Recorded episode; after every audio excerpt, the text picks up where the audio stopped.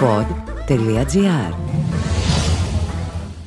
Θα ήθελα όμως με πολύ αγάπη να μιλήσω στα γόρια περισσότερο. Να ψάξουν καλά μέσα τους, να δουν ότι είναι άντρες, να σέβονται τη γυναίκα που έχουν απέναντί τους. Οφείλεις να τις προστατέψεις γιατί μπορεί να είναι αδερφή σου, μπορεί να είναι φίλη σου, μπορεί να είναι η μάνα σου, μπορεί να είναι η κόρη σου μεθαύριο. Δηλαδή θεωρώ ότι οι άντρες πρέπει να το πάρουν αυτό το μήνυμα. Πώς συνεχίζεται η ζωή μετά από ένα χτύπημα, μία πτώση, μία τραγωδία;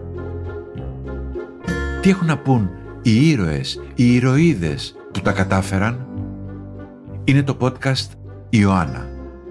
Συγκλονιστικές εκμυστηρεύσεις και μαθήματα ζωής. Με την Ιωάννα Παλιοσπύρου. Το podcast αυτό πραγματοποιείται με την ευγενική χορηγία της Plesio Computers. Σήμερα είμαστε εδώ μαζί με την κυρία Λεκαψαράκου. Είναι η μητέρα της Γαριφαλιάς που δυστυχώς το καλοκαίρι δολοφονήθηκε από τον σύντροφό της στη Φολέγανδρο. Αλέκα μου εμείς να, μάλλον να μιλάμε στον ελληνικό, να πούμε ότι επειδή δεν το ξέρει ο κόσμος ότι εμείς μιλάμε συχνά στο τηλέφωνο, οπότε έχουμε αποκτήσει μια οικειότητα. Πριν ξεκινήσουμε, Θέλω να μιλήσω για αυτή την πρώτη φορά που με πήρες στο τηλέφωνο και που τη θυμάμαι και δεν νομίζω ότι πρόκειται να την ξεχάσω. Και κατευθείαν καταλαβαίνει ο άλλος τι άνθρωπος είσαι και τι μητέρα είσαι. Ήταν λοιπόν ένα μεσημέρι, χτύπησε το τηλεφωνό μου, άγνωστος αριθμός, το σήκωσα και μου λέει Ιωάννα μου είμαι η μητέρα της Γαριφαλιάς. Και ήθελα να σου μιλήσω πολύ, να σου πω μπράβο και πόσο δύναμη μου δίνεις και εγώ είχα χάσει τη μιλιά μου και λέω τι ακούω τώρα, ακούω μια μητέρα που έχει χάσει το παιδί της, την κόρη της με τόσο βίαιο τρόπο και μου λέει ότι της δίνω κουράγιο εγώ και γυρνάω κατευθείαν και σου λέω μα τι να σας πω εγώ που έχετε χάσει το παιδί σας εγώ είμαι καλά, στέκομαι στα πόδια μου έχω αυτή τη δεύτερη ευκαιρία να διεκδικήσω ξανά τη ζωή μου και σου λέω τι να σας πω, δεν έχω λόγια, λυπάμαι πάρα πολύ. Και πραγματικά κατευθείαν εισέπραξα αυτή την καλοσύνη της ε, μαμάς, του ανθρώπου που και δίνει κουράγιο και παίρνει κουράγιο γιατί αυτά είναι αμφίδρομα συνήθως. Ναι βέβαια. Σε ευχαριστώ πάρα πολύ για αυτό το τηλεφώνημα. Και εγώ σε ευχαριστώ γιατί έχω πάρει από σένα ένα μεγάλο μάθημα ζωής, πραγματικά.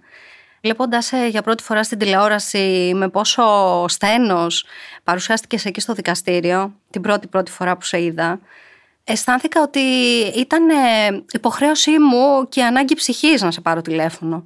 Και να σου πω ότι εγώ παίρνω δύναμη από σένα από τη στιγμή που σε είδα εκεί. Και ήθελα να, να σου δώσω και τη δύναμή μου, γιατί νιώθω ότι με όλο αυτό που μου συμβαίνει και για μένα είναι ένα μάθημα ζωής πέρα από την απώλεια, την τραγική, είναι ένα μάθημα ζωής και μου αρέσει πάρα πολύ να μπορέσω να μιλήσω με έναν άνθρωπο που θα του ανακουφίσω τον πόνο του. Γιατί και για μένα είναι σημαντικό όταν κάποιος μου μιλάει και ανακουφίζομαι. Βέβαια, αυτό είναι και λίγο. Δεν είναι ακριβώς έτσι, δεν ανακουφίζεσαι, γιατί ο πόνος είναι πόνος. Ξέρεις, δεν είναι στο μυαλό σου να πεις θα το βγάλω. Είναι ένας βαθύς πόνος που δεν φεύγει. Αλλά όταν ακούς την Ιωάννα τώρα να σου λέει ότι σε ευχαριστώ για αυτό το τηλεφώνημα, για μένα είναι πάρα πολύ σημαντικό και μου δίνει ακόμα περισσότερη δύναμη. Είναι αυτό που λέμε ότι ο πόνος όταν μοιράζεται γίνεται λίγο πιο ελαφρύς. Ναι και είναι και νοτικός γιατί όταν έχεις περάσει ένα τέτοιο πόνο μπορείς να καταλάβεις και τον πόνο του άλλου. Και εκείνη τη στιγμή καταλάβαινα τον πόνο σου που δεν μπορώ να φανταστώ το σωματικό πόνο που έχεις νιώσει. Έτσι, για μένα είναι άγνωστος και δεν θα ήθελα να το ζήσω αυτό που έζησες για να το πω έτσι αληθινά. Από την άλλη καταλαβαίνω και τον πόνο της ψυχής σου, γιατί αυτό μου είπες αν θυμάσαι εκείνη τη μέρα που μιλήσαμε. Μου λες κυρία Λέκα ο πόνος της ψυχής είναι αυτός που δεν επουλώνεται εύκολα. Ενώ τα τραύματά μου δεν με πονάνε πια. Και αυτό ήταν πολύ συγκλονιστικό όταν μου το είπες γιατί είναι πραγματικότητα. Και εγώ αντίστοιχα εκείνη τη στιγμή σκέφτηκα ότι στη θέση σου θα μπορούσε να είναι η μητέρα μου γιατί και εγώ κινδύνεψα να πεθάνω, αλλά στάθηκα λίγο πιο τυχερή από τη γαριφαλιά. Θέλω να μιλήσουμε λίγο για αυτό το θαυμάσιο άνθρωπο, το παιδί σου, τη γαριφαλιά. Να μας περιγράψεις πώς ήταν η γαριφαλιά σαν παιδί, σαν νέο κορίτσι. Όταν ε, γέννησα τη γαριφαλιά, Ήταν για μας ένα δώρο με το σύζυγό μου αυτό το παιδί, πραγματικά.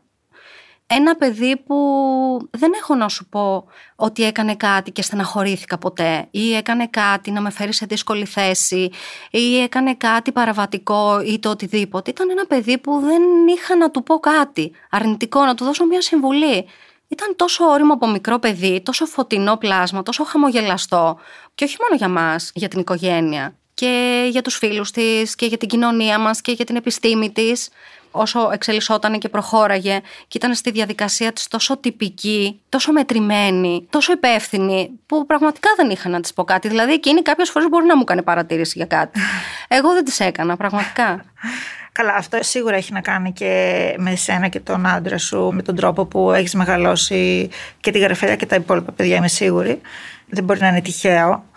Πες μου λίγο και για τα υπόλοιπα παιδιά. Έχεις άλλα τρία παιδιά; Ναι, έχω άλλα τρία παιδιά. Έχω δύο γιους, 24 το Γιώργο, 23 το Σωτήρι και έχω και μία 18χρονη ε, κορούλα, την Ελένη, η Κωνσταντίνα Ελένη, η οποία έχει περάσει και τώρα στο Πανεπιστήμιο και προχωράμε μαζί τους και είμαστε δίπλα τους. Εγώ το έχω βιώσει αυτό, το έχω σπράξει πάρα πολύ έντονα γιατί έχουμε μιλήσει αρκετά μαζί και ξέρω πόσο στέκεστε ο ένας τον άλλο μες στην οικογένεια, πόση υποστήριξη υπάρχει. Όταν βρεθήκαμε και μιλήσαμε και συζητήσαμε λίγο το γεγονός, περίμενα εναγωνίως να ψάξω να βρω μαζί με σένα και μέσα από τη συζήτησή μας αυτό το κάτι που λες ότι Είχες μία ένδειξη και δεν την αξιολόγησες σωστά και την αγνόησες και κατέληξε τέλος πάντων να γίνει αυτό το τραγικό συμβάν. Δεν υπήρχε κάτι που να με είχε βάλει σε μία υποψία για κάτι τέτοιο. Μιλούσαμε με τη Γαριφαλιά για αυτή τη σχέση. Είχαν γνωριστεί εκείνο το καλοκαίρι, το προηγούμενο καλοκαίρι του Αυγούστου. Είχαν αναπτύξει μία σχέση από το Facebook ε, και σιγά σιγά ήρθαν πιο κοντά και άρχισαν να βγαίνουν. Αλλά μετά έκλεισε και εκεί η περιοχή μας λόγω της καραντίνας, δεν είχαν να πάνε κάπου. Δεν έβλεπα κάτι, το συζητούσαμε. Της έλεγα δεν θα το γνωρίσω αυτό το νεαρό. Και μου έλεγε μαμά, ακόμα δεν θέλω γιατί το ψάχνουμε. Ψάχνουμε μια σχέση, τη δοκιμάζουμε. Δεν έχουμε σχέση ακριβώς. Και όταν θα νιώσω έτοιμη ότι θέλω να στον γνωρίσω, θα στον γνωρίσω. Αυτό συζητούσαμε πάντα. Της έλεγα αν εκείνη είναι καλά με αυτό. Μου έλεγε εντάξει, μια χαρά είμαι εγώ με αυτό. Δεν έχω πρόβλημα που είναι πιο ελεύθερη σχέση μου. Κάνω και πράγματα με τους φίλους μου, κάνω και πράγματα με εκείνον. Δεν ένιωθα κάποια ανασφάλεια. Δεν ένιωθα κάποια ανασφάλεια. Άρα είχατε αυτή την επικοινωνία που, ξέρεις, πολλές φορές τα παιδιά δεν την έχουν απαραίτητα με τους γονείς, αλλά εσείς όμως είχατε αναπτύξει μια τέτοια σχέση με τη γαριφαλια που μιλούσατε και παρόλα αυτά δεν σου είχε αναφέρει κάτι συγκεκριμένο. Ε, όχι, δεν μου είχε αναφέρει κάτι. Βέβαια μετά εκ των υστέρων, ως μητέρα και ως γυναίκα, ίσως κάποια πράγματα που μου είχε πει να ήταν λίγο χειριστικά εκ μέρους του. Αλλά από το χειριστικό μέχρι εκεί απέχει πάρα πολύ. Και πού να φανταστείς ότι πάει με το αγόρι της η κόρη σου μία εκδρομή και αυτός ο άντρας οφείλει να την προστατεύσει, βρε παιδί μου. Τουλάχιστον στα χρόνια τα δικά μας έτσι ήταν. Οι άντρες προστάτευαν μια κοπέλα όταν την έπαιρναν κάπου. Δεν ξέρω τι πήγε στραβά. Μετά από ένα τέτοιο γεγονός, όλα τα ερωτηματικά σε αρχίζουν και σε πνίγουν και αρχίζεις και ψάχνεις πού έχεις κάνει λάθος. Ε, το έχω κάνει και εγώ στον εαυτό μου αυτό. Το πιστεύω. Όλοι το κάνουμε. Η αλήθεια είναι ότι δεν έχω βρει, τουλάχιστον στη δική μου περίπτωση, κάτι που θα μπορούσα να πω ότι κακώς το έκανα αυτό και άρα άφησε τα περιθώρια ή προκάλεσε κάτι. Δεν το έχω βρει. Εσύ ως μητέρα κατηγόρησες ποτέ τον εαυτό σου σε, σε κάποια στιγμή ότι δεν έκανα ό,τι έπρεπε για να προστατεύσω το παιδί μου ή δεν ήμουν καλή μητέρα ή ότι έχεις αυτές τις, τις ενοχές τις είχες ποτέ; Όχι, δεν τις είχα αυτές τις ενοχές. Δεν ξέρω τώρα αυτό αν σου ακούγεται καλό ή κακό. Α, δεν είναι καλό ή κακό. Είναι... Δεν τις είχα αυτές τις ενοχές γιατί θεωρώ ότι δεν μπορούσα να κάνω κάτι να το αποτρέψω. Όπως και δεν μπορούσα να κάνει και κάτι ίδια. Δηλαδή, τι να έκανα, να της έλεγα να μην πας; Είναι 26 χρονών γυναίκα. Και ευχαριστώ και πάρα πολύ που μου το είχε πει κιόλας ότι θα πήγαινε εκεί με το φίλο της. Γιατί συνήθως ε, τα κορίτσια σε αυτές τις ηλικίες ε, δεν αφήνουν και πολλά περιθώρια στους γονείς να πούν. Θα μπορούσε να μου πει φεύγω και θα γυρίσω σε 10 μέρες. Είναι μια κοπέλα με τη δουλειά της, ενήλικη, που απλά τη φιλοξενώ στο σπίτι. Σε εισαγωγικά τη φιλοξενώ, ναι, ναι. δηλαδή μένει μαζί μας με την οικογένεια. Οπότε και πάλι ευχαριστώ πάρα πολύ που μου το είπε ότι θα πάει εκεί και ήξερα και που είναι και με ποιον. Δεν θεωρώ ότι ήταν λάθος αυτό ή θα έπρεπε εγώ να σκεφτώ ή και εκείνη να σκεφτεί ότι θα κινδυνεύσει η ζωή της. Δεν σου περνάει από το μυαλό αυτό. Είναι και δικό σου χαρακτηριστικό και δικό μου από ό,τι λέγεται. Ο τρόπος που έχει αντιμετωπίσει κάθε μια μας την κατάσταση από την πλευρά της. Τι πιστεύεις ότι είναι αυτό που μας έχει βοηθήσει να ανταπεξέλθουμε και να σταθούμε με, με αυτή την αξιοπρέπεια απέναντι σε αυτό το δράμα που αντιμετώπισε κάθε μία. Είναι θέμα χαρακτήρα, είναι θέμα του περιβάλλοντος που έχει κάθε μια μας, είναι θέμα παιδείας; Πιστεύεις ότι θα μπορούσες να έχεις συμπεριφερθεί και διαφορετικά; Όσο ξέρω τον εαυτό μου, όχι. Δεν θα μπορούσα να συμπεριφερθώ διαφορετικά. Θεωρώ ότι όλα αυτά παίζουν ρόλο που είπες πριν. Και η παιδεία και η οικογένεια και το τι δυσκολίες έχεις περάσει στη ζωή σου και τι εμπειρίες έχεις. Και εγώ ενδεχομένως, ε, σαν παιδί, κάποια πράγματα που έχω αντιμετωπίσει σε πολύ μικρή ηλικία και μπόρεσα να σταθώ δυνατή και θεωρώ ότι όλα αυτά συνθέτουν μια ψυχική δύναμη μέσα μας που σε αυτές τις περιπτώσεις φαίνεται πάρα πολύ. Δηλαδή κάποιος στην καθημερινότητά μου μπορεί να με έβλεπε και να έλεγε αυτή η γυναίκα είναι μια δύναμη γυναίκα. Ασχολείται μόνο με τα παιδιά της, δεν κάνει κάτι άλλο. Ε, ξέρεις γιατί πλέον όλες είναι εργαζόμενες και δουλεύουν και βάζουν και την καριέρα τους μπροστά. Εγώ δεν το έκανα ποτέ αυτό. Ήμουνα πάντα στην οικογένεια. Εφόσον είχαμε πει με το σύζυγό μου, μου λέει εγώ θα δουλεύω για τα παιδιά και εσύ θα μείνεις να τα μεγαλώσεις, να μεγαλώσουμε τη μητέρα τους. Ε, το οποίο είναι εξίσου δύσκολο, έτσι. Πάρα δεν... πολύ δύσκολο. Δεν είναι εύκολο. Πάρα πολύ δύσκολο. Με τέσσερα παιδιά είναι αυτό. Δηλαδή, υπήρχαν στιγμές που το βράδυ έπεφτες για ύπνο και ήθελες άλλες 24 ώρες να έχεις για να μπορέσεις να τα προλάβεις όλα. Αλλά παρόλα αυτά, ποτέ δεν το έβαλα κάτω. Ποτέ, ποτέ. Δηλαδή, στα παιδιά μου ε, δεν είχε λείψει κάτι από τη μητέρα. Όλα αυτά τώρα με κάνουν να νιώθω ακόμα πιο υπεύθυνη για τα άλλα μου τρία παιδιά που έχω δίπλα μου. Ε, γιατί η γαριφαλιά έφυγε χωρίς να το θέλουμε, μας την ξερίζωσαν με κάποιο τρόπο μέσα από την ψυχή μας και εγώ πρέπει να σηκώσω και το δικό μου σταυρό και της οικογένειας. Δηλαδή και το δικό μου πόνο να διαχειριστώ και της οικογένειάς μου και τα παιδιά μου και ο σύζυγός μου θέλουν και αυτή στήριξη ο καθένας με τον τρόπο του. Και πρέπει εκεί να βρεις εσύ τη δύναμη να βγεις μπροστά και να τους δείξεις ότι εγώ σε αυτή την οικογένεια άλλο κακό δεν θέλω να συμβεί. Γιατί αν βάλεις το κακό μέσα σου και συνεχίσεις την οικογένεια να λες τι έπαθα, τι έγινε, γιατί αυτός, γιατί το ένα, γιατί το άλλο, όλα αυτά παίρνουν το κακό. Και εγώ δεν το θέλω, θέλω το κακό να τελειώσει. Έγινε αυτό, το οποίο ήταν πολύ άδικο και πολύ σκληρό, αλλά θέλω να τελειώσει εκεί. Και θέλω να τιμήσουμε τη γαριφαλιά πάρα πολύ σαν οικογένεια αλλά θέλω και να είμαστε και δίκαιοι στα παιδιά, τα υπόλοιπα, τα τρία, να έχουν τη μητέρα που είχαν πάντα και τον πατέρα τους δίπλα τους και τη το έχω υποσχεθεί αυτό, ότι θα το κάνω και είμαι σίγουρη ότι αυτό θα ήθελε. Γιατί ξέρεις, και αυτό παίζει ρόλο, το τι θα ήθελε η γαριφαλιά να κάνω. Η οποία βέβαια ήταν και ένα πολύ ταπεινό παιδί και δεν της άρεσε να μιλάω για την κόρη μου που είναι φαρμακοποιός και όλα αυτά. Έτσι ήταν πολύ σεμνή, πολύ ταπεινή και δεν ήθελε και σίγουρα δεν θα τη άρεσε να είμαι εδώ τώρα να μιλάω. αλλά ο τρόπος που έφυγε δεν ήταν καθόλου ταπεινός. Και όλα αυτά που γίνονται εκ μέρους μου για τη γαριφαλιά και με τα αδέρφια της και ο άντρας μου που συμμετέχουμε σε όλα αυτά είναι για μας φόρος τιμής και είναι, την κρατάμε έτσι ζωντανή ας πούμε. Εγώ πιστεύω ότι αν μπορούσε να αντιληφθεί το καλό που κάνεις με το να μιλάς και με το να το συζητάς και με το να βγαίνεις μπροστά, το καλό που κάνεις σε άλλες μαμάδες ή σε άλλα κορίτσια ή και σε άλλα αγόρια, νομίζω ότι θα σε χειροκροτούσε. Ε, νομίζω ότι όντως της αρέσει πάρα πολύ γιατί έτσι τη νιώθω δίπλα μου και βλέπω και πολύ ωραία όνειρα μαζί της. Αυτό είναι πολύ σημαντικό γιατί όταν βλέπεις ωραία όνειρα το παιδί σου εκεί που είναι γιατί ξέρω ότι δεν θέλω να φερθώ εγωιστικά και να πω εγώ πονάω και κλαίω και είμαι δυστυχισμένη με αυτό που μου έχει συμβεί. Γιατί αυτό είναι και λίγο εγωιστικό. Γιατί μέσα μου ξέρω ότι εκεί που είναι είναι πολύ καλά. Τη φαντάζομαι πολύ φωτεινά και έτσι σε ένα πολύ ωραίο μέρος, τη βλέπω. Και στα όνειρά μου έρχεται πάντα χαμογελαστή και με αγκαλιάζει. Όμως στην οικογένεια δεν. Ξέρω ότι ο σύζυγός είναι λίγο πιο ευαίσθητος. Ναι. Γιατί τον έχω δει και εγώ από κοντά Άρα εσύ είσαι η δυνατή και εκείνος είναι λίγο πιο... Ναι, είναι λίγο πιο ευαίσθητος, δεν μπορεί να το διαχειριστεί βασικά. Δεν είναι δηλαδή ότι είναι ευαίσθητος, είναι και δυναμικός, αλλά είναι πολύ δύσκολο για ένα πατέρα να το διαχειριστεί αυτό. Γιατί από αυτή τη θέση που είμαι, επειδή έχω μιλήσει με πολλές μαμάδες που έχουν χάσει τα κορίτσια τους και τα αγόρια τους έτσι άδικα, όλες έχουμε ένα κοινό παρανομαστή. Ότι ο άντρας μου το περνάει πολύ δύσκολα.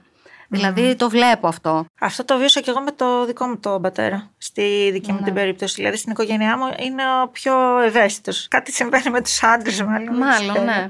Ξέρω ότι σίγουρα και εσύ έχεις λάβει πάρα πολλά μηνύματα συμπαράστασης. Είναι πάρα πολλά τα μηνύματα από νέα παιδιά, εφήβους και κάτω των 20 ετών ή και συνομήλικα με τα παιδιά μου. Τα περισσότερα είναι κορίτσια. Μου στέλνουν μηνύματα χωρίς να τα ξέρω και μου λένε είσαι η μαμά μας, είσαι η μητέρα μας, συνέχισε αυτό που κάνεις, είσαι πρότυπο για μας, μας δίνεις πάρα πολύ μεγάλη δύναμη να αντιμετωπίζουμε τις δυσκολίες. Μου έχουν μιλήσει και αγόρια και μου έχουν πει ότι δεν είμαστε όλοι άντρες έτσι, ότι υπάρχουν και καλοί άντρες και καλά παιδιά και ότι αυτό είναι άδικο που συμβαίνει στα κορίτσια. Και κάτι που έτσι που μου έκανε πολύ μεγάλη εντύπωση ήταν όταν είχαμε πάει στο συνέδριο στο Γίνε Άνθρωπος. Ήταν μια κοπέλα που δεν τη γνώριζα, που δεν ήρθε εκεί να μου μιλήσει, η οποία μου έστειλε μετά ένα πολύ ωραίο μήνυμα ότι έχει περάσει και αυτή κάποια δυσκολία στη ζωή της και ότι πραγματικά της δίνω τόσο πολύ δύναμη που άρχισε να βγαίνει πιο πολύ από το σπίτι της. Πολύ όμορφο. Και όλα αυτά λες, εντάξει, κάνω κάτι που δεν γίνεται μάτια. Κάποιος ακούει, κάποιος βλέπει, κάποιος παίρνει δύναμη. Δηλαδή, προσπαθώ την απουσία της κόσμου να την κάνω ουσία. Και έτσι την κρατάω ζωντανή για μένα. Είναι ο φόρος τιμής. Το έχω ξαναπεί. Αυτό που λες είναι φοβερό, το έχω σπράξει και εγώ πάρα πολύ και με νέα κορίτσια που μου λένε ότι μας βοηθάς να ξεπεράσω αυτό, να πιστευτώ πιο πολύ τον εαυτό μου και μου κάνει τρομερή εντύπωση γιατί ένα νέο κορίτσι στην εφηβεία ή στα 25-30 έχει τέτοια ανασφάλεια ή τέτοια έλλειψη αυτοπεποίθησης και λέω γιατί ρε παιδί μου συμβαίνει αυτό; Γιατί χρειάζεται εμένα και σένα; Και όμως συμβαίνει. Το έχω, το έχω δει κι εγώ. Συμβαίνει και, και θέλω να σου πω ότι και εγώ το έκανα αυτό πριν. Δηλαδή, μπορεί να δυσανασχετούσα με χαζά πράγματα. Και όταν παθαίνεις αυτό, λες, καλά, δηλαδή, πόσο χαζός ήμουνα στη ζωή μου. Δηλαδή, στεναχωριόμουν για πράγματα πραγματικά ασήμαντα. Να μιλήσουμε λίγο θέλω για το γίνε άνθρωπος. Στην εκδήλωση αυτή παρευρέθηκα κι εγώ. Είναι μια μ, πρωτοβουλία, μια οργάνωση ας πούμε με αφορμή τη δολοφονία της Γαριφαλιάς που μας μαθαίνει πώς μπορούμε να γίνουμε καλύτεροι άνθρωποι. Και έχει βγει και ένα πολύ όμορφο τραγούδι, το Γαρίφαλα στην άμμο, Ναι. Του Αντώνη Αγγελίδη. Πες μου λίγο γι' αυτό, για αυτή την πρωτοβουλία. Η Κέλλη Ιωάννου που είναι από τους διοργανωτές του Γίνε Άνθρωπος μαζί με τον κύριο Σφακιανάκη και το CSI που βρίσκεται βέβαια από πίσω είναι οικογενειακή φίλη και μένει και πολύ κοντά στο Βέλο εκεί που μένουμε. Οπότε όταν συνέβη αυτό και ήρθε στο σπίτι μου μου λέει δεν μπορώ να το διανοηθώ ότι χτύπησε την πόρτα μου αυτή η τραγωδία. Ένιωσε δηλαδή ότι ήταν μέσα στο σπίτι της αυτό. Γιατί η αλήθεια είναι ότι όταν το βλέπεις και πολύ κοντά σου και δεν είναι κάπου μακριά, ίσως άμα είναι κάπου μακριά, μ, ε, η καθημερινότητά σου είναι τέτοια που το ξεπερνάς γρήγορα. Όταν συμβαίνει όμως πολύ κοντά σου, δεν μπορείς να το αντέξεις. Οπότε έτσι η Κέλλη ήρθε και σε μια έτσι, συνομιλία που είχαμε της είπε ότι δεν γίνεται ρε παιδί μου, όχι άλλη γαριφαλιά. Δεν μπορώ, δηλαδή, όχι άλλο κορίτσι να πάει χαμένο, ούτε άλλη μάνα να βρεθεί στη θέση μου. Δηλαδή, κάτι πρέπει να κάνουμε.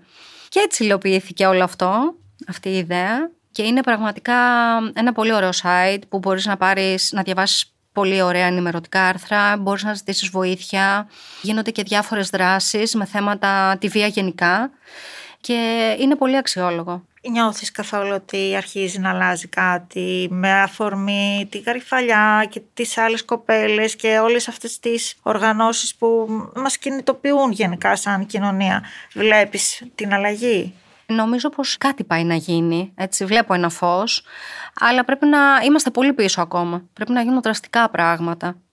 Δραστικά και από την κοινωνία και από την οικογένεια και από την εκπαίδευση και από την νομοθεσία και από τη δικαιοσύνη, δηλαδή όλα μαζί. Αλλά νομίζω βήμα-βήμα και όταν βγαίνεις μπροστά κάτι θα κερδίσεις πάντα, η φωνή σου θα ακουστεί. Γιατί από πίσω είναι μια πολύ μεγάλη αδικία. Μετράμε τώρα 18 γυναικοκτονίες στην Ελλάδα και από πίσω βρίσκονται και 18 δολοφόνοι. Δεν είναι μόνο γυναίκες, είναι και οι δολοφόνοι. Δηλαδή κάποιος πρέπει να πάει σε αυτές τις οικογένειες και να πει ελάτε εδώ, πρέπει να κάτσουμε κάτω, να αναλογιστούμε, να δούμε τι έχει πάει στραβά για να βγει ένας δολοφόνος από μια οικογένεια. Αυτό βέβαια είναι πολύ προχωρημένο το σενάριο, αλλά θεωρώ ότι θα είχε και μια ουσία. Δεν έχει ουσία να έρθω εγώ να πω για τη γαριφαλιά τι παιδί είναι.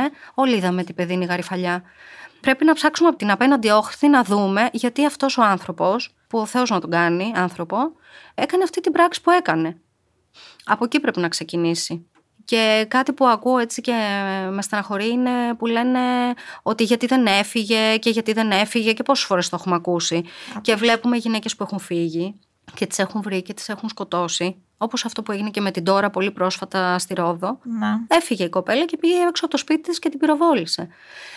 Έφυγε. Το θέμα δεν είναι να φύγει. Το θέμα είναι να λυθεί και ένας τοξικός άνθρωπος. Δηλαδή αυτός ο τοξικός άνθρωπος να βοηθηθεί.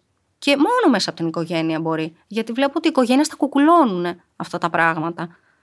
Αντί να, τα, να βρουν λύσεις. Τώρα που το αναφέρεις, μόλις εχθές δέχτηκα ένα μήνυμα από μια κοπέλα η οποία μου έλεγε ακριβώς αυτό, ότι είμαι σε μια σχέση τοξική που ξεκίνησε με την ψυχολογική βία και έφυγα και αυτός ξαναγύρισε και συνέχισε με τη σωματική βία και ξανά έφυγα και αυτός ξαναγύρισε. Και, δηλαδή και της είπα σε παρακαλώ πάρε τηλέφωνο εκεί που πρέπει να σε καθοδηγήσουν, ούτε να σηκωθείς να φύγεις, ούτε να τσακωθείς.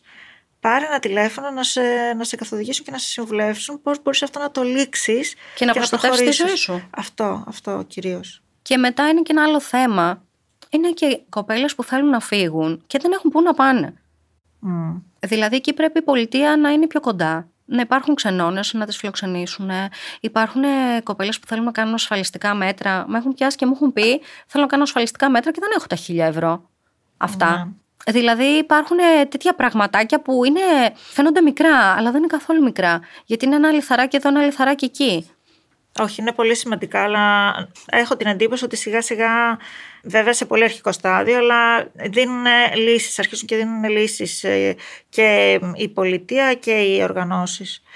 Σχετικά με αυτό που μου έλεγες πριν, που συμφωνώ απόλυτα σχετικά με τις ε, οικογένειες των ε, θητών, οι οποίες είναι λίγο όντως προστατευμένες, και δεν θα, δεν θα έπρεπε, αλλά από ποια άποψη, όχι να πάμε και να αρχίσουμε να κατηγορούμε τους γονείς που μπορεί και να φέρουν ευθύνες, μπορεί και όχι, αλλά κυρίως αυτό που λες, δηλαδή να πάμε να δούμε τι πήγε στραβά στο περιβάλλον αυτού του ανθρώπου, τι είναι αυτό που δημιούργησε αυτό το δολοφόνο και το κακοποιητικό στοιχείο, για να μάθουμε και να το αποφύγουμε την επόμενη φορά, να το αποφύγει ο επόμενος γονιός και να μην γίνονται αυτά.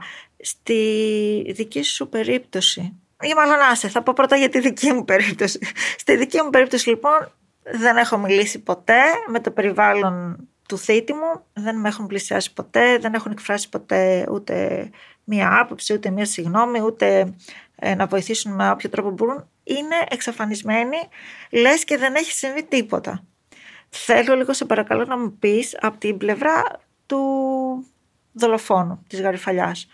Αν έμαθες ποτέ κάτι; Αν πούμε ότι, για να είμαι και ειλικρινής, υπήρξε ένα τηλεφώνημα από την αδερφή του εκείνες τις μέρες, τις δύο-τρεις μετά την ταφή της γαριφαλιάς, το οποίο αποδείχτηκε ότι ήταν πολύ επικοινωνιακό και μου είπε ότι μάλιστα φοβάται και για τη ζωή της, για κάτι, κάτι για το οποίο δεν ευθύνομαι εγώ. Δηλαδή, ο αδερφός της την έβαλε σε αυτή τη θέση.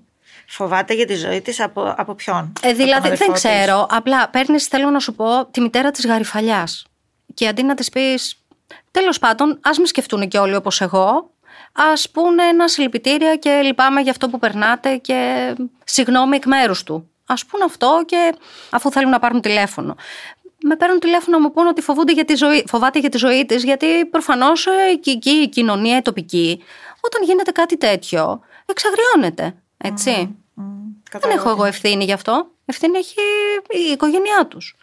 Η αλήθεια είναι ότι δεν θα ήθελα να μου πούν κάτι εμένα προσωπικά αυτοί οι άνθρωποι.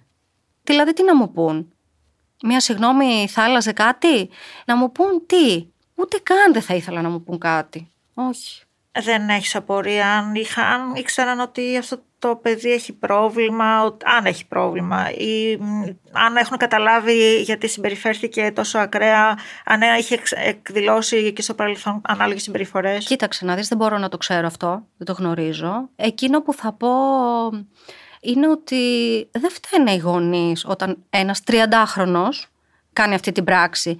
Δηλαδή θεωρώ ότι δεν του είπαν οι γονείς του να το κάνει. Έτσι. Να είμαστε λίγο υπεύθυνοι για τις πράξεις μας ο καθένας γενικά.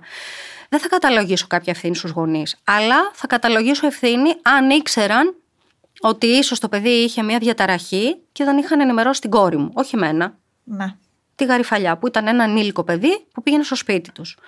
Αν εκεί δεν την είχαν ενημερώσει ή την είχαν ενημερώσει, δεν ξέρω τι έχει γίνει, δεν γνωρίζω. Ε, δεν θα στο έλεγε το παιδί. Πιστεύω.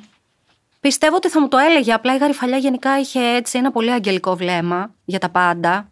Δηλαδή, αν σε γνώριζε, θα έβλεπε που έχεις ε, κάτι έτσι, σε μειονεκτής ας πούμε και θα προσπαθούσε να σε βοηθήσει σε αυτό.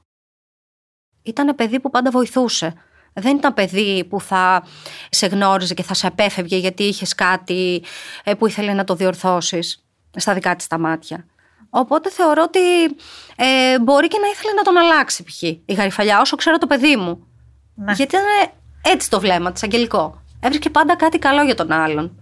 Το κάνουμε πολλές αυτό κάνουμε, το το λάθος κάνουμε, ναι. που προσπαθούμε να τον αλλάξουμε και να βοηθήσουμε τον άλλον και τελικά. Θέλω να πω εντωμεταξύ και κάτι που έχουμε συζητήσει υπάρχουν κάποιοι άνθρωποι που μπορεί να σε συναντήσουν στο δρόμο, που είναι ο γείτονας, ο... δεν ξέρω, τώρα στο σούπερ μάρκετ, στο μανάβικο, οτιδήποτε. Και αποφεύγει να σου μιλήσει ή μπορεί να αλλάξει και δρόμο επειδή νιώθει άσχημα. Το έχω βιώσει και εγώ και το έχεις εκμυστηρευτεί και εσύ ότι το έχεις αντιμετωπίσει. Θέλω να πω ότι είναι λάθος αντιμετώπιση δεν χρειάζεται καταρχάς κάποιος να νιώθει άσχημα όταν θα μας δει στο δρόμο.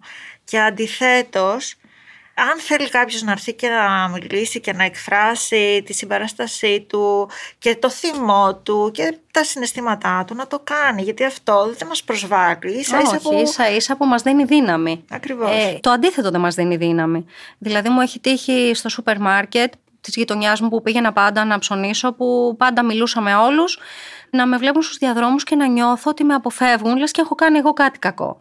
Όχι, δεν είναι ωραίο. Καταλαβαίνω γιατί το κάνουν, γιατί πραγματικά δεν έχουν τι να μου πούν. Γιατί μετά το σκέφτονται και γυρίζουν και μου λένε: Ξέρεις, συγγνώμη και δεν έχω τι να σου πω.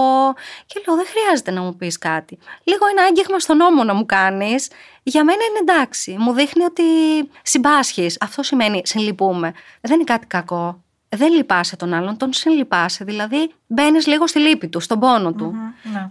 Ο χρόνος βοηθάει σε όλο αυτό τον πόνο. Στην αρχή απλά δεν αντιλαμβάνεσαι τι σου έχει συμβεί.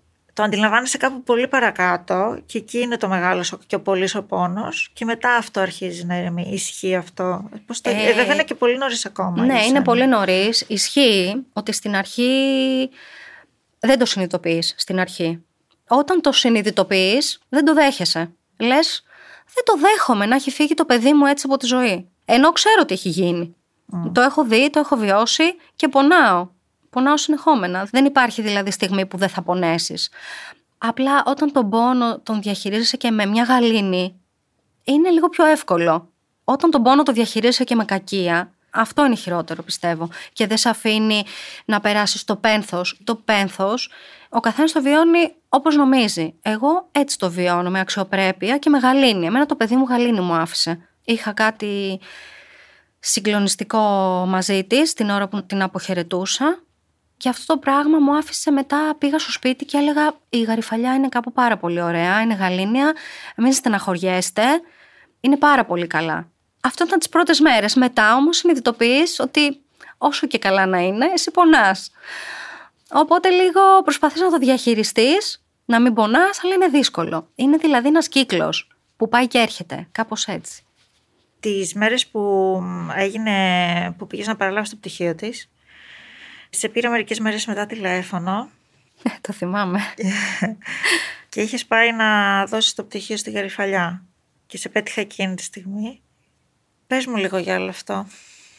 Είχα πάει να πάρω το μεταπτυχιακό της Είχε γίνει μια πάρα πολύ ωραία εκδήλωση στο Πανεπιστήμιο προς τιμήν της να μου δώσουν τιμητικά τον τίτλο γιατί δεν είχε προλάβει να το πάρει και εννοείται ότι πήγα και εννοείται ότι θα πήγαινα με όλη μου τη δύναμη θα μάζευα όλα μου τα κομμάτια και θα πήγαινα γιατί ήταν ο κόπος της και ήθελα να έρθει στο σπίτι της μαζί με τα υπόλοιπα πτυχία της. Το πήρα, ήταν πολύ, η πιο δύσκολη μέρα μετά την ταφή ήταν αυτή για μένα, εκεί. Ήταν πολύ βαρύ, εκεί μέσα το κλίμα. Να μιλάς σε μια αίθουσα που δεν ακούς ούτε κύχ και να βλέπεις τα μάτια βουρκωμένα και να κλαίνε. Και όλοι να λένε που βρήκες τη δύναμη, αλλά δεν ξέρουν εμένα τη δύναμη αυτή ότι μου τη δίνει το παιδί μου εκείνη τη στιγμή. Γιατί αυτό για μένα ήταν πολύ σημαντικό να το κάνω. Και όταν γύρισα λοιπόν ε, στο Βέλο, πήγα στο κημητήριο ένα απόγευμα, έτσι είχε σουρουπώσει κιόλας. Και της το διαβάζω δυνατά και μάλιστα έχω βάλει και το τραγουδάκι αυτό, το γαρίφαλο στην άμμο να το ακούσει και της διαβάζω και το μεταπτυχιακό της. Αυτό που θα είναι πάντα εδώ και θα είναι πάντα αρκετό και που για πάντα θα μένει Στη ψυχή μου γραφτό είναι τα μάτια σου φως Και ξέρω μάτια μου πως θα ανάβει πάντα τα αστέρια και ο κόσμος αυτό Και εκείνη τη στιγμή που έχω λυγίσει πάρα πολύ, πάρα πολύ όμως Δεν είναι κανείς άλλος στο κημητήριο Ακούω το κινητό μου να χτυπάει και εκείνη τη στιγμή, ειλικρινά σου μιλάω, θα το σήκωνα μόνο μα ήταν η γαριφαλιά. δηλαδή, αν ήταν η γαριφαλιά, έβλεπα γαριφαλιά, θα τρελαινόμουν, θα το σήκωνα. Αλλά δεν βλέπω γαριφαλιά και βλέπω Ιωάννα. Και λέω, εντάξει γαριφαλιά, κατάλαβα. δεν θέλεις να κλαίω. Θες να είμαι χαρούμενη. Θέλεις να βρω τη δύναμή μου από το μαχητή μου, γιατί έτσι σε λέω. Και είσαι εσύ και μου λες, Ξέρεις, ήθελα να σε πάρω από μέρες, αλλά είπα να χαλαρώσεις λίγο και αυτή ήταν η στιγμή που ήθελα να σε πάρω. Και σου είπα ότι αυτή η στιγμή ήταν που σου είπε η Γαριφαλιά να με πάρεις. Εντάξει, ήταν συγκλονιστική στιγμή για μένα αυτή. Και για άλλη μια φορά μου επιβεβαιώνει αυτό που νιώθω ότι η Γαριφαλιά δεν θέλει να κλαίω. Ότι η Γαριφαλιά θέλει να είμαι χαρούμενη και γαλήνια και να κάνω αυτό που κάνω. Της αρέσει πάρα πολύ. Ε, όμως Τώρα είναι οι πρώτες γιορτές χωρίς τη γαριφαλιά. Εννοείται ότι θα τη σκέφτεστε, όλη η οικογένεια. Σκέφτεστε να κάνετε κάτι διαφορετικό από τις άλλες χρονιές; Όχι, δεν σκεφτόμαστε να κάνουμε κάτι διαφορετικό. Στο σπίτι θα είμαστε οικογενειακά. Θα χαρούμε με τα παιδιά μας και τα υπόλοιπα. Θα φάμε, θα κάνουμε αυτά που κάναμε πάντα. Αλλά θα υπάρχει μια άδεια καρέκλα και μια μελαγχολία, μια θλίψη. Πόσο και να θες να χαρείς, πάντα θα υπάρχει αυτή η μελαγχολία από πίσω σου. Πάντα θα σκέφτεσαι δηλαδή εκείνη την άδεια καρέκλα που θα βλέπεις θα σκέφτεσαι ότι θα ήταν μαζί μας και εμείς είμαστε εδώ και γιορτάζουμε και εκείνη δεν μπορεί. Είναι δύσκολο, είναι δύσκολο. Ήταν και τα γενέθλιά της τώρα στις 10 Δεκέμβρη και αυτή ήταν δύσκολη μέρα για μένα. Αν και εκείνη τη μέρα συνέβη και άλλη μια γυναικοκτονία με μια κοπέλα στη Βόρεια Ελλάδα που είχε τα τρία παιδάκια. Δηλαδή εκείνη τη μέρα ήταν δύσκολη, έγινε και αυτό και λέω τι γίνεται, τι ζούμε ας πούμε, πόσες ακόμα; Εγώ θέλω να σου δώσω ειλικρινά συγχαρητήρια. Αυτό που μου έχει συγκινήσει πάρα πολύ σε σένα, έχω δει τον τρόπο που σκέφτεσαι και συμπεριφέρεσαι και έχω δει τη στάση που κρατάς απέναντι στα υπόλοιπα παιδιά σου, παρά τον πόνο που προσπαθείς να μην τα αδικήσεις και να μην κλειστείς στο δικό σου καβούκι. Μα όταν γίνεσαι μητέρα τεσσάρων παιδιών, είσαι μητέρα τεσσάρων παιδιών δεν είσαι μόνο μητέρα της γαριφαλιάς. Έφυγε η γαριφαλιά με αυτόν τον τρόπο. Υπάρχουν τρία παιδιά που σου έχουν περισσότερη ανάγκη τώρα από ό,τι είχαν πριν. Έτσι είναι. Γιατί εγώ θεωρώ ότι τα αδέρφια της το βιώνουν πολύ πιο δύσκολα από ότι εγώ. Γιατί έχουν χάσει την αδερφή τους. Η Ελένη έχει χάσει την αδερφή της. Έχει και δύο αδερφούς, αλλά ήταν η αδερφή της. Ε, δηλαδή, δεν μπορείς εσύ να φερθείς εγωιστικά και να πεις εγώ τώρα. Εντάξει, υπάρχει και αυτό το ενδεχόμενο και υπάρχουν δύο διαδρομές. Η μία του να κλειστείς και η μία που να τα ανοίξεις όλα και να προχωρήσεις. Και επιλέγω αυτό και θεωρώ και αν θέλεις να περάσω και αυτό το μήνυμα προς τις άλλες μαμάδες, ότι αυτό είναι το σωστό. Δεν σημαίνει ότι δεν αγαπούσες το παιδί που έφυγε ή δεν θα το τιμήσεις ή δεν θα είναι πάντα δίπλα σου. Γιατί οι αναμνήσεις και το χαμόγελο και το χάδι δεν φεύγουν ποτέ. Τα κρατάς μέσα σου, σαν φυλαχτό. Δηλαδή, γιατί να καταστρέψεις και τα άλλα σου τρία παιδιά; Μαζί με τα άλλα σου τρία παιδάκια, τέσσερα, δύο, ένα, όσα έχεις, πρέπει να τιμήσεις εκείνο που έφυγε και να τους δείξεις ότι θα είσαι δίπλα τους. Για μένα, όταν είσαι μάνα, αυτός είναι ο δρόμος ο μοναδικός. Και αυτό που λέω είναι ότι πενθώ, φοράω μαύρα, αλλά δεν έχω μαύρη ψυχή. Δεν είναι αυτονόητο για όλους, αλλά χαίρομαι που το βλέπεις έτσι και μπράβο σου γι' αυτό.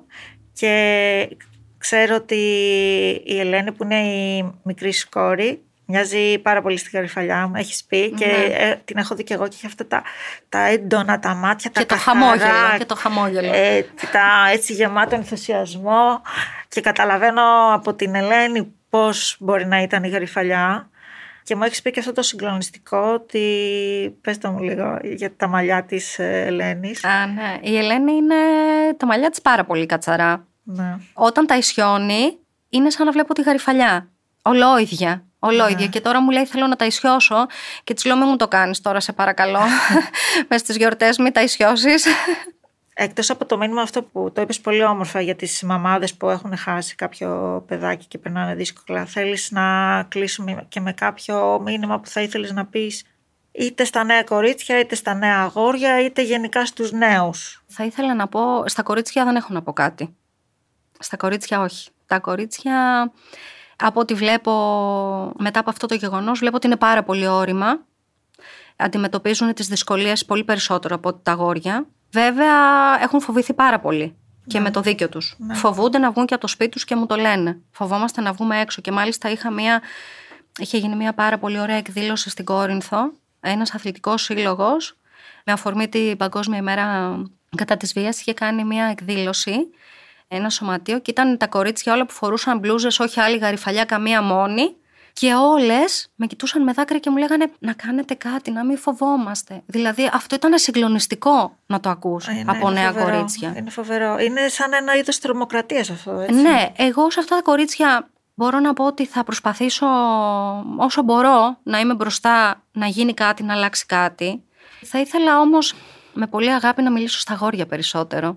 Γιατί νομίζω ότι αυτά πρέπει λίγο να σκεφτούν, να ψάξουν πολύ καλά τον εαυτό τους, να αφήσουν τις αντιλήψεις και τις ιδεολογίες και τις εμπειρίες που έχουν μέσα στο σπίτι τους, να ψάξουν καλά μέσα τους, να δουν ότι είναι άντρες, να σέβονται τη γυναίκα που έχουν απέναντί τους και να σέβονται γενικά όλες τις γυναίκες και να τις προστατεύουν γιατί υπάρχουν και αδύναμες γυναίκες που οι άντρες μαζί με τους άλλους, με τον όχλο, τις χλεβάζουν.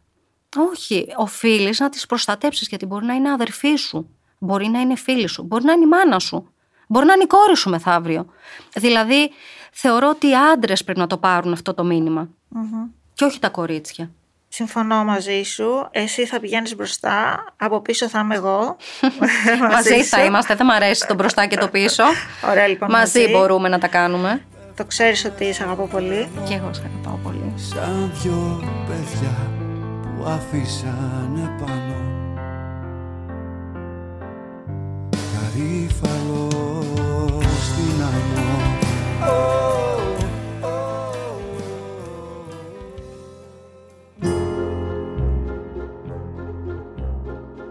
Ήταν το podcast Ιωάννα με την Ιωάννα Παλιοσπύρου. Παραγωγή επιμέλεια Γιούλα Ράπτη. Στους ήχους ο Γιώργος Βαβανός. Οι συγκλονιστικές ιστορίες συνεχίζονται με νέους καλεσμένους στα επόμενα επεισόδια. Μπορείτε να στέλνετε τα μηνύματά σας για την Ιωάννα στο email ioannapapakipod.gr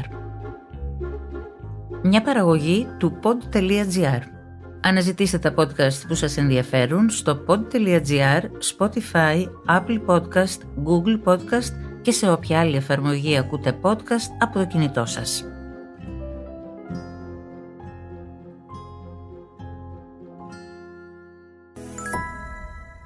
Το podcast αυτό πραγματοποιήθηκε με την ευγενική χορηγία της Πλαίσιο Computers. Η κοινωνική συνεισφορά και ο εθελοντισμός είναι βασικοί πυλώνες της εταιρικής κουλτούρας της Πλαίσιο και με αυτές ως οδηγό στοχεύει μέσω διαφόρων δράσεων στη δημιουργία ενός βιώσιμου μέλλοντος.